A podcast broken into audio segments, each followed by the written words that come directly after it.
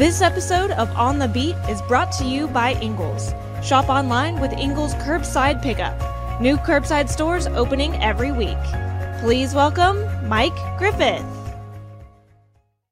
Well, hey, everybody, Mike Griffith here, and welcome to tonight's Ingles on the Beat segment. Appreciate you joining me each Monday for the show. And tonight, a very special guest, longtime friend, and certainly one of the top analysts in college football. Cole Cubelic joins us, and Cole with his uh, with his son Locke uh, joining him there. And Cole, really appreciate you taking the time. Of course, Georgia fans remember uh, once an Auburn Tiger. I guess uh, he always doesn't affect his judgment, though. I think Cole does a fantastic job and has really created a niche um, not just his expertise with the offensive line, but in the SEC now, and his perspective on the game has been invaluable. So, Cole, let me just jump right out here and ask you on your three biggest takeaways. We didn't practice the show. It says right off top of his head. It shows you how much he's offensive. He was a center, though. He thinks fast. Three biggest takeaways from SEC media days. Uh, uh, one of them was that was probably well i would kind of group it together and i would say just the caliber of of player that i was able to sit down and talk with. Uh, Sedrick Van Pran would be one of those guys uh, to hear him talk about cutting weight and then the emphasis that he's going to put on fundamentals this offseason or has put on fundamentals this offseason as a you know three-year starter basically a guy that said hey my my foot my feet work needs to get better. My, my hands need to get better. Uh, i need to get better with my hat placement. All those things are to hear a young man in that position uh, is pretty impressive. And you know, got to got to talk with a couple other guys. I mean, Elijah McAllister at Auburn. If you haven't had a chance to sit down and visit with him, he is just beyond impressive. Like the feels like the guy will be running the country one day. Uh, Jacob Warren tight end at Tennessee, same thing. Like he's he told us he wants to run a business one day, but he doesn't just want one business. He wants to own a strip mall, and he already has ideas for all the businesses in the strip mall. And I'm just thinking, I was just trying to get through a workout when I was in college. So uh, one of the first things would just be the, the caliber of player that was there and how impressive they were. And I know how much they have going on and, and how much pressure's on them these days and a lot of a lot more distractions than ever. But some some kids that just were really like we talked to Dallas Turner in Alabama and just like his focus was really impressive. And you know, sometimes I think these guys go nameless and we think we know them, but we don't really know them we don't know everything going on, but to be able to sit down and talk to a couple that just kind of blew us away was my first takeaway. Second would be probably the comfort level of Hugh Freeze and Zach Arnett. Um, I knew Zach Arnett would impress people, but I knew that people didn't know what to expect because they haven't had a lot of time with him. And he has a very, uh, a very sort of gruff exterior. You know, he's got that defensive coordinator intensity. Like that's that's who he appears to be. But he's a fun guy to talk to. He's got a great personality. And I thought it was cool that, that, that people got to see him open up a little bit. And I don't know why people didn't expect Hugh Freeze not to go impress. Uh, he's always been able to work a room. I, I, mean, that's what he's that's what he's best at, and and he did it again at SEC Media Day. So I think that was probably uh, maybe maybe more of a surprise that people thought that was going to be surprising, and then it wasn't. Um, and then probably the other part, just how big some of the unanswered questions are in this league. We heard Nick Saban with the cake analogy talking about their quarterbacks. You know, obviously Kirby's not going to go ahead and say we're definitely going one way or the other at a couple positions, but uh, there are some massive question marks at multiple positions in this league that we just don't know the answers to. Uh, and, and a couple of them are quarterbacks. Some of them are at some other spots as well. But those would probably be my the three big things that I left thinking about from SEC media days. Yeah, it's interesting you brought up Jacob Warren. He remind I remember when he signed at Tennessee, I was actually still on the Tennessee beat. And he was a guy that wasn't highly recruited. You just kind of felt no. like, well, you know, Butch Jones is giving this guy a chance because his dad was a player. He's yep. a local kid. Kind of reminds me, like, I think that's the Tennessee version of Ladd McConkey. And, and now Georgia brought great representatives, as you mentioned, Sedrick Van Pran is certainly a guy after your own heart, a center, a spokesman. Looks like he could be a future governor some somewhere. He's just absolutely leader and steady guy. Uh, Brock Bowers, who you know just wants to play ball, man. I mean, Kirby yep. made him come because he's this All American figure. But somebody said, "Well, what do you think about the challenge to talk?" And he said, "I just usually don't have a lot to say. It's not that he can't talk; it's just." Right. He doesn't want to just run at the mouth to. He doesn't need to call attention to himself. And then Kamari Lassiter, just kind of this business-like guy who represents development in the program. Not saying he wasn't highly recruited, but he wasn't one of these five star guys on everybody's All American team. Just a really solid player that's gotten better in the Georgia system. And but the guy they didn't bring that, that I think is the is the poster child for Georgia football is Ladd McConkey, Cole. When I look at Ladd and you know, you talk about a three-star guy who redshirt, he kind of reminds me of the offensive version of Eric Stokes, who was the lowest rated uh, prospect that Georgia signed in his class, ends up being a first rounder. Yet to be seen where Ladd goes, but I think he's going to impress people. But Ladd has graduated from school in three years.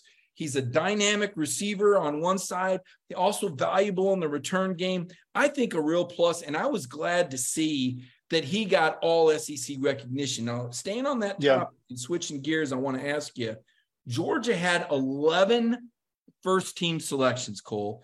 Do we really believe that there's at the end of the year, there'll be 11? How much of this was carryover from last year versus Georgia being that much better than the rest of the league? I don't know if there'll be 11, Mike, just because uh, in the preseason, it almost has to be carryover, right? I mean, we're it, some of it is a projection, but there are certain guys that the only projection that we can take anything from is what they did the previous year or years. So, but it's not like uh, the majority of them weren't necessarily fair. I mean, there's, there's not a tight end you're going to put above Brock Bowers. There's there's not a center that I would put above Sedrick. Um, I mean, Dumas Johnson, there's, I don't think there's, I mean, maybe Harold Perkins, but I mean, if you're going to have two off the ball linebackers, those two are, are probably going to be those guys. Um, you know, both safeties probably. I don't, I don't know how many other guys from the league that I would put ahead of those two. So, I mean, I, I, I think that you have guys that are coming back to Georgia that have already played. They played impactful football. Georgia's played more games than any other team in the SEC the last two years. So, you know, we we've seen more of them, and we've seen more of them on on big stages. So, I would say probably not as many at the end of the year. Now, if you went first, second, third team, I think there will be as many or more. But somebody's going to blow up and have a big year that we just weren't anticipating going into media days, and then that person will probably move up. But most of the guys, especially on first team that I saw, um, I I voted Ladd second team because I had Juice Wells first team um, with Malik Nabers, But I mean, it's, it's not that he doesn't deserve that recognition. Um, uh, most of the guys that that Georgia had on the first team, all SEC offense and defense, I believe I had on my ballot. So they're they're deserving, and the guys at the end of the year will be deserving also because we'll have a whole another year to be able to watch them what they're capable of doing. Now, I think, and I'm guessing you probably picked Georgia to win the league. You were among that faction that did that, Cole. And, and certainly the Bulldogs look loaded. You look at their schedule, it appears to give them a pretty nice runway uh, into the month of October and November. I think that road mm-hmm. trip to Auburn is one I've got circled, it is the first big test. I think South Carolina is a test, but at home, I really like the dogs in that. And I want to ask you this, and I want to be clear with people because I know, again, you picked Georgia to win the SEC. I picked Georgia to win the SEC. But there are questions with this team. So when we break this down, it's not saying that Georgia's not going to win or, you know, shouldn't be the favorite. But when we look at this team, Cole, there are some really real questions about Georgia football with what 50, 25 guys being drafted over the last two years, five first rounders off of the defensive line alone in the last two years. When you look at Georgia football, what are some of the questions that you think the Bulldogs have to answer to be able to make a run through the playoffs? Because I think we both think they can get through the season. Yeah. What, what do they need to do to make it through the playoff in, in three-peat, in your opinion?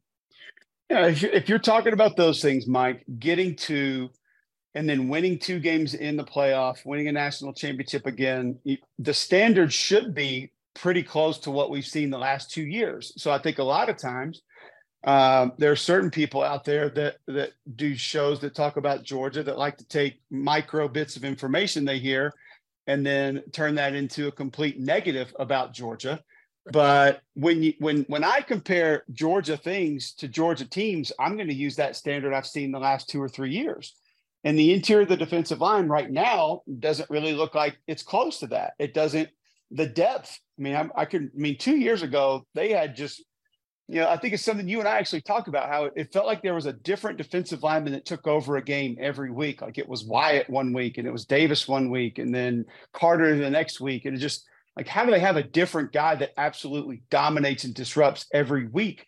I haven't seen all those guys do that yet. So, and I've done this with Alabama before, and Alabama fans would get mad at it the last, you know, eight or nine years. Well, when Jonathan Allen was a freshman, like we saw what he could do, and then he started playing a little more, and then he's a starter, and then you saw like Quinnen Williams was probably the only one at Bama that really came out of nowhere that we hardly saw anything of the year before, and then next thing you know, he was completely dominant.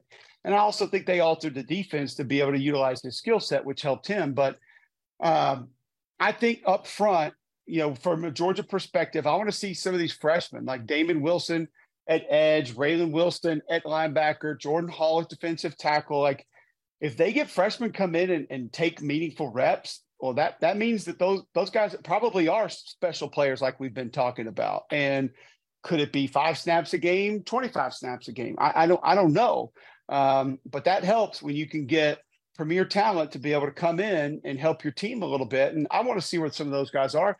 I think the I think the it, this is not going to matter winning a national championship, but I am interested to see the pecking order at quarterback.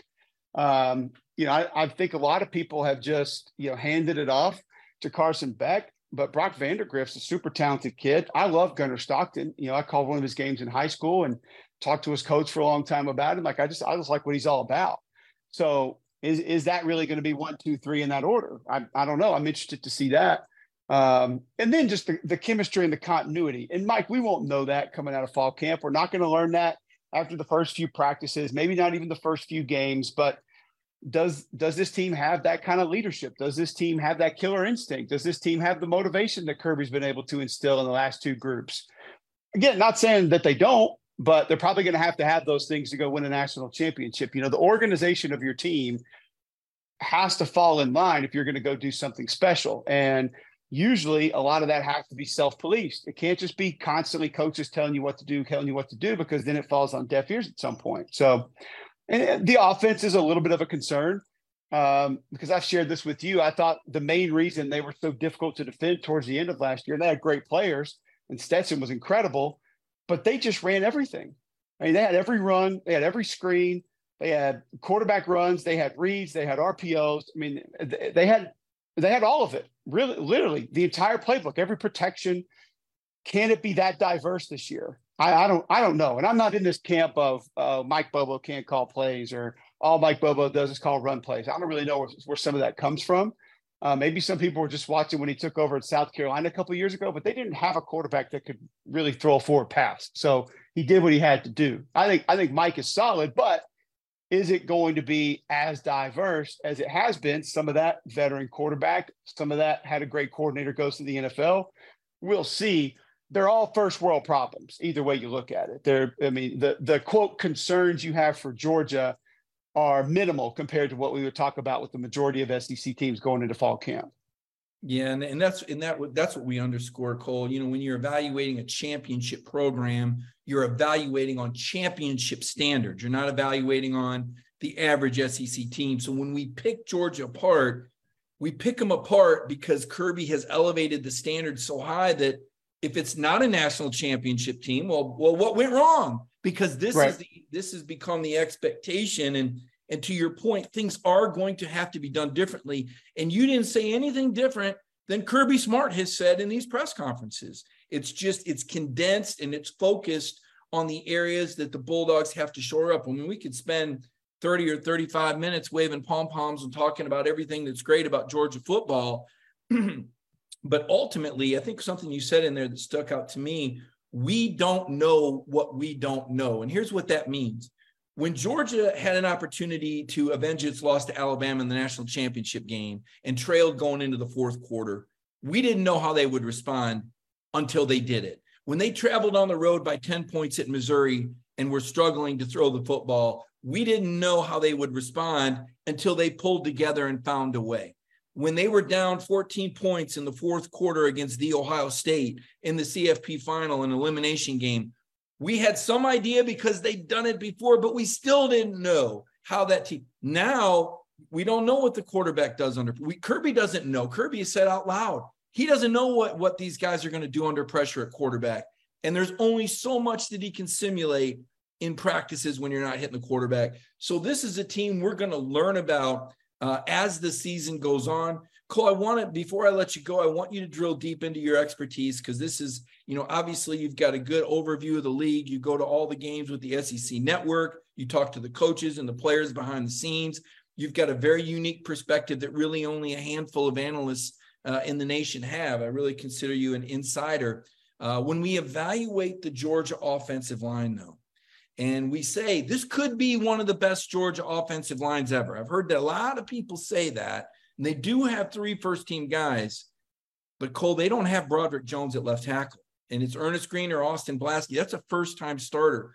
Can you provide some perspective on how big that left tackle spot is and what you think of the guys that are coming back that you have been able to evaluate?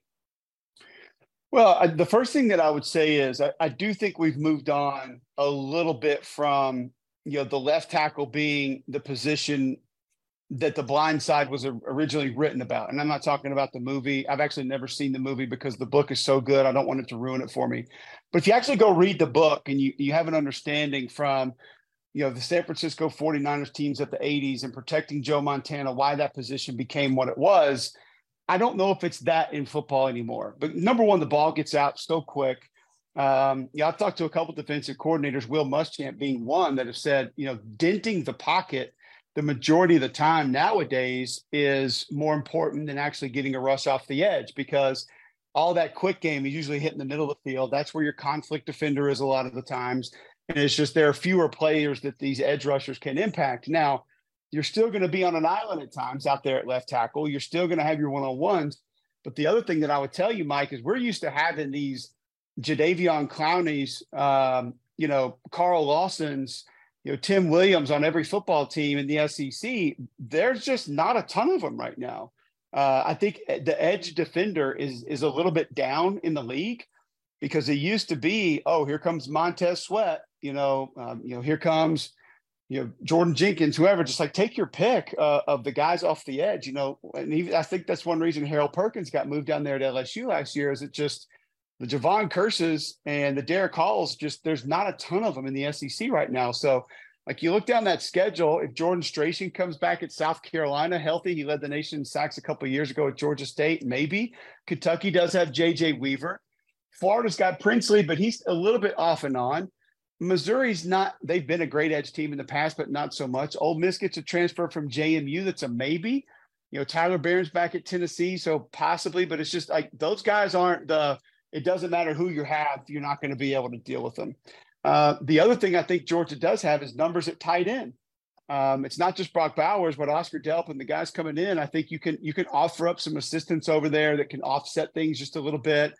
And I just think the way Georgia practices and the competitive nature of it, the physicality is not missing from those practices. Whoever does win that spot for Coach Searels will be fine. How I'll judge that group is I think going into the season, one of the best in college football. It wouldn't surprise me if they're the best in college football. You have that kind of leadership up front in the middle that has played the meaningful snaps that they have.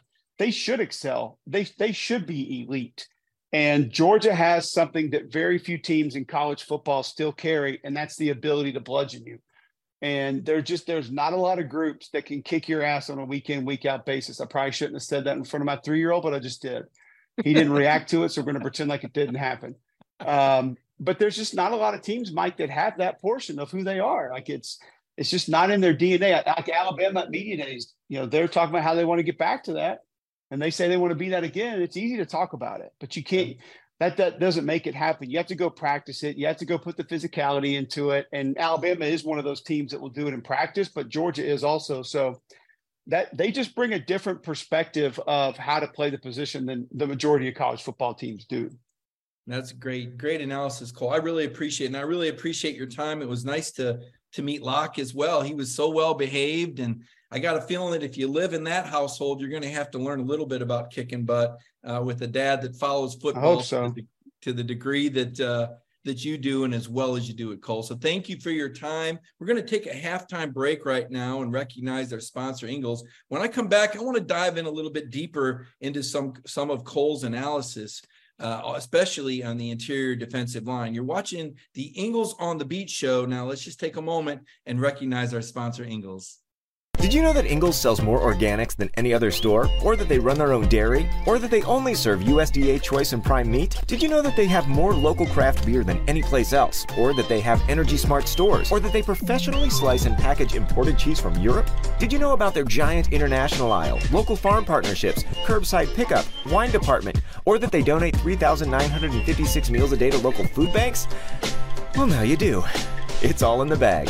Ingles, low prices, love the savings. Hey, buddy, Mike Griffith here, and welcome back to the show. And really appreciated Cole Cubelic on the first half of the show. Go back a long way with Cole. Cole was on radio in Huntsville when I started working with him, uh, gosh, I want to say seven, eight years ago, maybe. And I was actually covering Michigan State, and he would call those Michigan State teams back when they were pretty respectable, three top 10 seasons in a row for the Spartans, represented the greatest era of all time for Michigan State. So here I am now covering Georgia, and it's the greatest Georgia era of all time. And that is not even debatable, folks. Back to back national titles I did this story the other day. Do you realize that none of Vince Dooley's teams were ever a preseason top five team in the AP poll? And Mark Richt had three of them.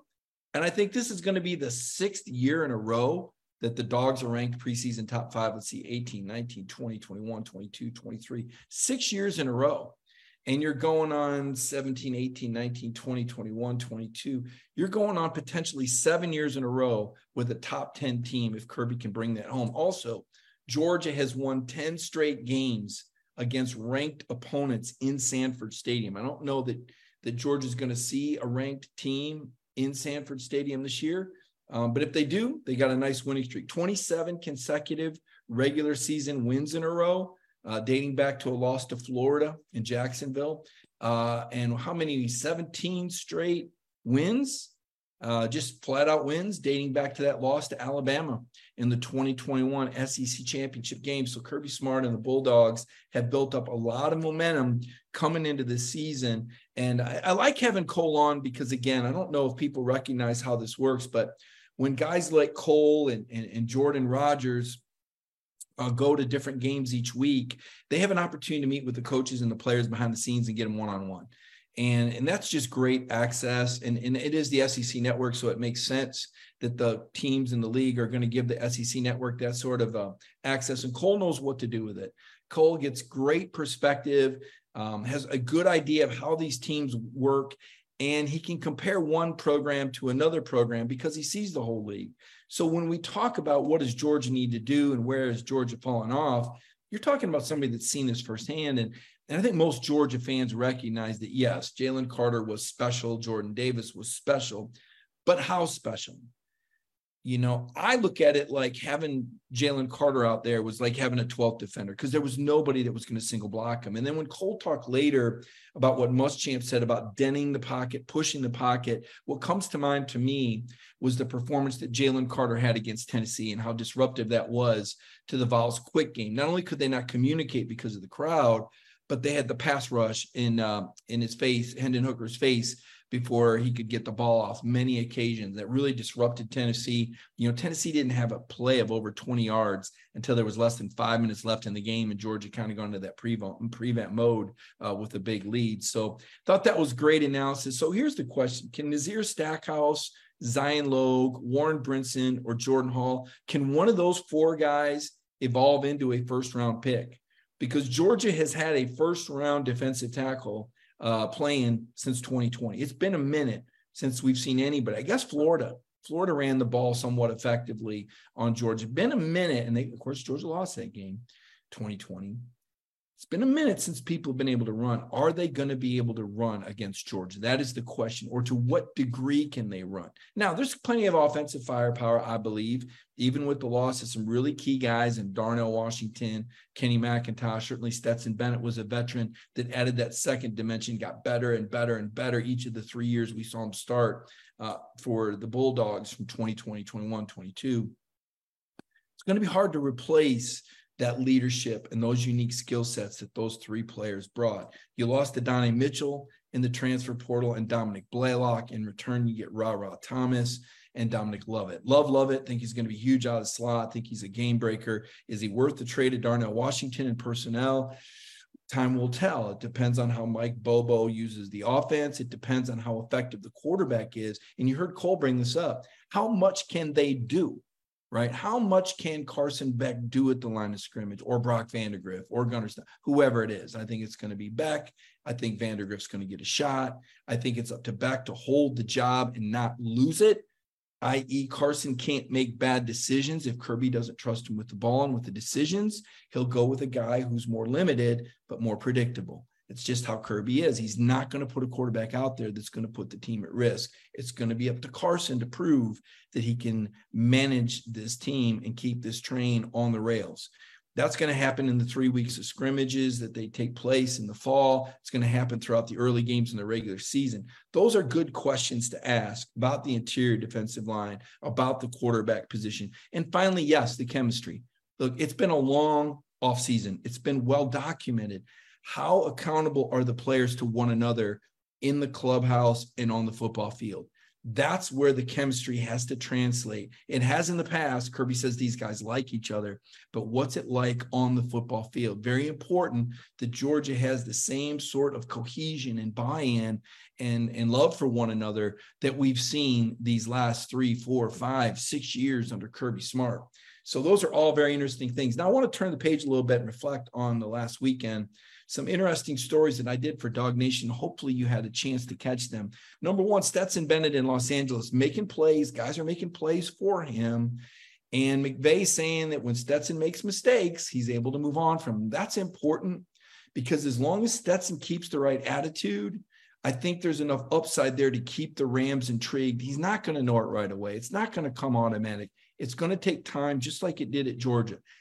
Can Stetson's athleticism and attitude buy him enough time in the league uh, for him to get his game polished enough to be ready to take over an NFL team? Remains to be seen. But so far, so good. He's in an ideal situation. He's got a coach that believes in him. He's playing behind a veteran who's going to be very helpful. Stafford loves him some Stetson Bennett. I was there in the tunnel and got to see Stafford give Bennett a hug after the title game when Kirby brought him over there. I mean, I watched it. I was like, I wasn't looking for it to happen. I just happened to be standing there and I'm like, wow, look at that. Stafford Bennett meeting, Kirby introducing him, Stafford giving him a hug. This is before the Rams had drafted him, right? This is at the national championship game at SoFi. So you can tell that Stafford likes the idea of a bulldog being there, and I know that Stetson has expressed a lot of respect, um, you know, for Matthew Stafford as well. So pretty interesting stuff there. Uh, Kenny McIntosh, uh, opportunity knocks. Kenneth Walker with a groin injury, Zach Charbonnet uh, with a shoulder, and all of a sudden Kenny McIntosh is getting first team reps in Seattle. Now, I don't think he's going to hold the job. I think the minute Kenneth Walker gets back, uh, the guy rushed for over a thousand yards last year. You saw what he did at Michigan State a couple years ago. I had him on my Heisman list as one of the top three players in the country. I think he's special. But the fact that Kenny is getting these reps, I think it's it's not a stretch to say he'll move past Zach Charbonnet uh, as the number two back in Seattle. In fact, Jim Nagy had Kenny rated ahead of Charbonnet, the UCLA back uh, after the regular season. All it was was Kenny's 40. Pete Carroll saying great things about Kenny. Like Pete Carroll knows running backs, folks. And he is saying some fantastic things about Kenny. Talked about how he's lost 10 pounds, talked about how he looks like a four five guy. Remember, Kenny was a four six guy at the combine. They're seeing the explosion, the burst, the cutback, the vision. They're starting to see it in Seattle. And this could be very, very big. Some other news Sony Michel retired. He had gone back to the Rams after a year in San Diego, hoped to make the team as late as last Friday. Met with Sean McVay on Saturday, and basically they came to the conclusion it was time for Sony to hang it up. The head coach said his body's telling him that. Listen, that is a physical position. These running backs don't have a long shelf life. This is, you've seen the big debate and argument over their value and what they should be paid. Sony Michel is going to be exhibit A of why you don't draft a running back in the first round. Although you could make the case he did help the New England Patriots win a Super Bowl, and he was a part of that Rams team, led the Rams in rushing the year they won a Super Bowl. So I don't. I, I am a former, you know, high school running back, so I'm partial to the position. I love the position. I think they're game changers. I think Saquon Barkley is worth his weight in gold. I don't understand how some of these other guys. But I do see the argument because of the shelf life and the fact that the running backs often have to be platooned because the game has gotten that physical. You think about it, running backs, those guys get beat up probably more than anybody on the field. They're not protected like the quarterback position and even the receiver position is now. So think about that. Very interesting stuff there. Sony Michel retiring. What a fantastic career. How many great memories have we seen from Sony Michel in Georgia? You think about the Oklahoma game, you think about the way he stepped up with Nick Chubb being injured. Georgia's number three all time rusher. I think he's a special guy. I hope he gets honored uh, in Sanford Stadium at a home game this year in some way, shape, or form. I hope we see more of Sony Michel. Now that he's retired, I know he's certainly welcome in the Georgia football community. Very special player, one of the Georgia running back legends, Sony Michel, retiring from the Los Angeles Rams last weekend. So very interesting stuff. More interesting stuff. Bear Alexander, and I know this is where some people say, oh, he's not with us anymore. Don't talk about the guy. I think it's interesting. And I think you talk about it because you want to learn from it. This is a guy who said, who told Kirby Smart, he bleeds red, white, and black. Okay, well, then he says at Media Day this week, he was secretly committed to Oklahoma. Well, wait a minute. I thought it was Texas A&M that this just goes to show you folks that in many cases these players have a lot of offers. Uh, and, and at the same time they're juggling a lot and they're keeping their options open. And I don't fault Bear Alexander for this by the way. I think this is the way it is. And you've heard Kirby say it, you've heard Lane Kiffin talk about it. The NIL has created these opportunities for players, which on one respect is very good and very deserving. But in the other respect, there are some unintended consequences that come with that. Specifically, roster management becomes much more challenging, number one. And then, of course, we talked about some of the purchases of the players, and they do have a penchant for wanting um, you know, fast cars. And a lot of these guys have never driven before. That's a bad mix. You put a guy that's never driven behind the wheel of a Hellcat, uh, that's a dangerous mix um, anywhere. It doesn't matter what school we're talking about. And you see these tickets, it's not just exclusive to Georgia. We've seen things happen in the NFL. I saw Jordan Addison, uh, receiver with the Vikings. This guy got a ticket going 140 miles an hour, something about, I think I read it, he's having some pet emergency. I don't know what the emergency is, but 140 miles an hour is 140 miles an hour. Not the first time we've seen it, though, right? So I think there's some unintended consequences. Uh, the Bear Alexander story out of USC to me um, is a case in point. I mean, this is a guy Georgia was really counting on. You heard what Cole said. Bear Alexander would have helped that room. Okay, don't don't kid yourself. Don't act like he wasn't good or he wasn't going to be a difference maker. He was. Third down, pass rusher. Jordan Hall said the same thing. You can read that story. Jordan Hall said he was going to be a big piece of this. Now he's gone. Last minute, spring game, he's out. So what does Georgia do? And Georgia's not the only program, by the way, dealing with transfers. Now the dogs have lost, by my count, 25, at least 25 players over the last two years, transfers. And I want to say at least six of them were starters at some point. That's a lot. All right. That's a lot of attrition. Other schools have lost even more. But this is a new part of the game. And to me, this is a part of the game where Kirby Smart really excels. I think Kirby is the modern day master of roster management. As I've said, I think that's what makes him the best and now he will manage what he has. We're past these transfer windows. We're finally in a position going into fall camp where we can see how these teams start to shake out and lock in on the football season. That's that's finally we're finally there. The off season has been long. It's long for every program with the portal windows. It's long for every program with the, the nature of recruiting right now and the nature of tampering. Every program goes through it. It's really harder on these coaches than ever. But now we're all to the point where we can focus in on football. Georgia practice starts Thursday. Kirby Smart with a press conference on Wednesday. I will be there. Connor Riley will be there. Don't forget this week, every day, 10 a.m., DawgNation Daily with Brandon Adams. You're going to want to check that out. If you have not signed up for our DawgNation cruise yet, by the way, it's still time to get on that.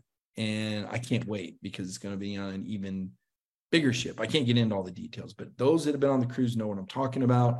I think most all of you know uh, how we do it on our DawgNation cruises. One of the fun things that I enjoy talking about and doing, and you know, kind of one last blast for me in the off season as I think back to the the cruise we had this spring, uh, because it's going to be all it's going to be nothing but football uh, just geared down, straight. Wednesday night, Jeff Sentell, you've seen all of Jeff's coverage on recruiting. So many great commitments so far. Jeff has been on top of that uh, before the hedges Wednesday night. And of course, Connor has his show Connor and coverage on Sunday night, and you can see the replays of that on our YouTube channel. If that's where you're watching it, um, or you may be watching on Facebook. Uh, we have Facebook and YouTube. You can see all the shows on both of those channels. So uh, for my producer, Michael Carvell, thank you very much. Really appreciated Cole Cubelic joining the show. Does a fantastic job with his analysis. Uh, hope everyone has a wonderful week. I can't wait to see you later this week and bring the Kirby Smart coverage to you through our dawgnation.com page. Follow me on Twitter at Mike Griffith 32. Have a great week, everybody.